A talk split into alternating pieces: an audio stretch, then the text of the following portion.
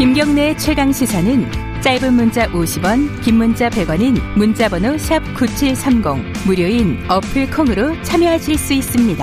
유튜브 라이브로도 함께합니다. 네, 오늘 하루 돌봄교사, 초등 돌봄교사 육천 명이 파업에 들어간다고 합니다. 이게 사연이 좀 있어요. 정부 정책이 어, 돌봄교사를 지자체로 좀 넘기고 결국은 민영화시키려는 거 아니냐 이런 우려들이 그간에 좀 있었거든요. 자, 현장에 계신 어, 돌봄교사 선생님 연결을 해가지고 관련 얘기 짧게나마 좀 듣겠습니다. 트럼프가 좀 잡아먹었네요.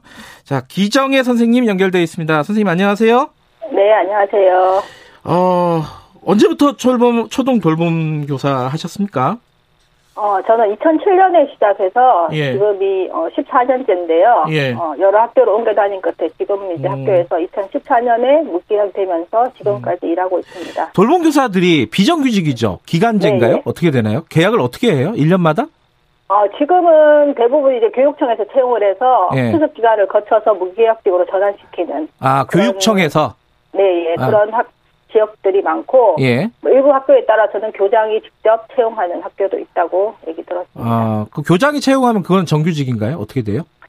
어, 아직은 일단은 계약직으로 근무를 하다가 음. 뭐 일 년이 지나면 무계약직이 되거나 아니면 삼 개월 수습 기간을 지나서 음. 무계약직이 되거나 이런 형태가 있는 거죠. 자, 이, 어, 요, 가장 고생하시는 분들 중에 한, 한 부분이에요. 이, 저기, 네. 돌봄교사들이 코로나십구 상황에서. 네네. 아이들 돌봄을 책임지고 계시는 분들인데 오늘 파업을 하신다는 거예요.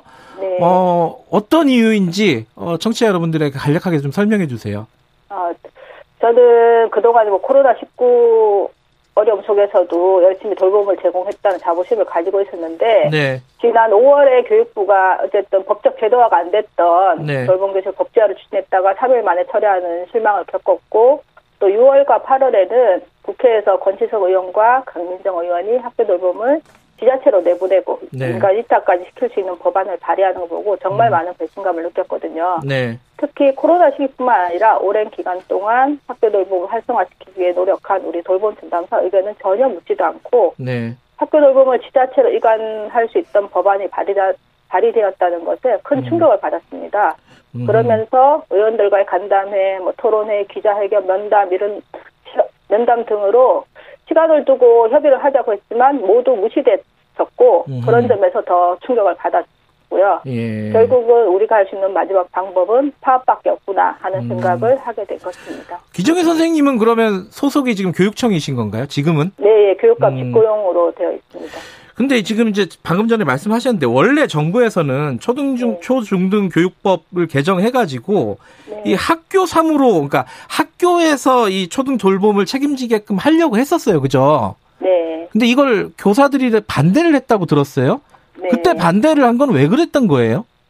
교사들이 반대하는 거는 돌봄이 네. 규모가 워낙 커지다 보니까 이런 업무를 감당하기에는 학교가 감당하기 너무 많이 커졌다라는 음. 부분이 가장 큰 문제고요. 그러면서 교사들에게 업무들이, 초등 돌봄에 관련한 업무들이 점차 음. 좀 가중되고 있다라는 음. 부분에서 이제 가장 반대를 하는 것 같아요. 오. 그래서 지금 현재로 돌봄 전담은 단시간 근무자다 보니까 예. 돌봄에 필요한 여러 가지 업무를 하기 힘든 구조에 있는데 예. 이 업무들의 상당 부분이 이제 담당 선생님, 학교 음. 이렇게 좀 저기 음. 되다 보니까 그런 부분에서 많은 좀 불만이 있는 걸로 알고 있습니다. 요번에 이제 국회에서 논의되고 있는 법은 지자체로 그래서 넘기자는 거잖아요. 그렇죠.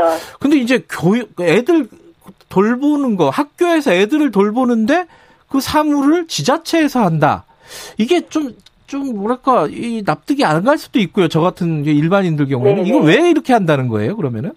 지금 저희가 주장하는, 아, 저기, 보통 이제 학교 교원단체 네. 주장하는 거는 돌봄 자체가 복지 영역이다 보니까 학교는 교육의 영역이지 복지를 아. 담당하는 곳이 아니다. 예. 복지는 지자체에서 담당해야 된다. 이런 생각들을 가지고 있는 거고요. 음흠. 저희는 저학, 특히 초등학교 저학년인 경우에는 복지나 교육이나 이런 부분들이 명확하게 구분되지 않고 초등 돌봄도 교육의 한 영역으로 인정을 음. 해야 된다. 네. 라는 부분들로 주장을 하고 음. 있는 그런 상황입니다. 근데 이게 민영화 가능성이 있다, 민간 네. 위탁의 우려가 있다, 뭐 이런 얘기는 네. 왜 나오는 거예요? 어, 가장 큰 우려는 지자체가 학교 돌봄 맡을 인프라나 인력, 뭐 재정을 갖고 있지 않다는 게 문제죠. 그래서 음. 지자체로 이관되면 지자체가 맡을 영역이 전혀 안 되기 때문에 민간 위탁으로 네. 갈 수밖에 없을 거다라는 음. 걸로 보고 있고요. 음흠. 실제로 지자체 초등 돌봄이 구십칠 퍼센트가 지역, 지역 아동센터거든요. 예. 근데 지역 아동센터는 대부분이 이제 민간 위탁이고 그리고 지금 현재 설립되고 있는 국공립 어린이집이 지자체에서 맡고 있는데 이 부분도 구십팔 퍼센트가 민간, 민간 위탁이거든요. 음흠. 그리고 이미 예전에 제가 이제 충남 지역 같은 경우에는 학교 돌봄이 이천십삼 년, 이천십사 년에 민간 위탁으로 운영된 바가 있어요. 네. 그 속에서 뭐 안전 책임 소재 문제, 돌봄의 질 문제, 돌봄 전철 연수, 뭐 고용 문제 이런 여러 가지 문제가 발생하면서 다시 교육청 으로 직접 운영으로 도, 돌아왔는데 아 그래요? 예, 어째 보면은 그런 부분들을 반복하게 되는 음, 그 실패한 사업을 또 다시 반복하게 되는 이런 네. 일이 좀 발생하고 음. 있어서 저는 예, 더 좀 용납할 수 없는 문제라고 생각하고 있습니다. 그러면 이제 돌봄 교사들 어 지금 그 돌봄 이 교육 뭐 복지 뭐가 됐든 간에 어떤 돌봄을 그럼 네. 학교에서 책임져라 학교 사무로 확정을 해달라 이게 요구 사항인 건가요 그러면은? 그렇죠. 음. 그래서 학교 돌봄 자체를 학교 도, 학교의 격가지 사업이 아니라 네. 어쩌면 별도의 전문 영역으로 보장 받아야 된다고 생각을 하고요. 예. 매년 정부가 출범할 때마다 초등 돌봄은 정말 중요한 국정 과제로 거의 일 순위, 이 순위로 선정되었거든요. 네. 근데 그에 맞는 뒷받침은 전혀 되지 않았고 매년 네. 수용 인원만 늘리는 확대 확대 확대 이런 식으로 땜질 처방에 그쳤다는 게 가장 큰 문제인 거죠. 음. 그래서 지금도 우리가 이게 대부분의 돌봄 전담사가 시간제로 근무하고 있지만 네. 오히려 여덟 시간 상시 전일 근무제를 하면서 네. 돌봄 업무도 하고 그 권한과 책임을 부여받으면서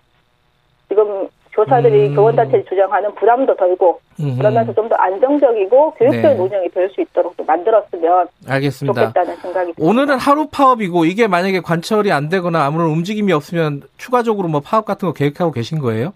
어, 할 수밖에 없는 상황이죠. 지금은 음. 저희 상황에서 보면 지자체로 가는 음. 거는 민간, 민간 위탁이고 민간 위탁이 되면 어찌 보면 영리 사업이나 부실화가 될 수밖에 없는 상황인데 예. 이것을 그냥 볼 수는 없는 상황인 거죠. 알겠습니다.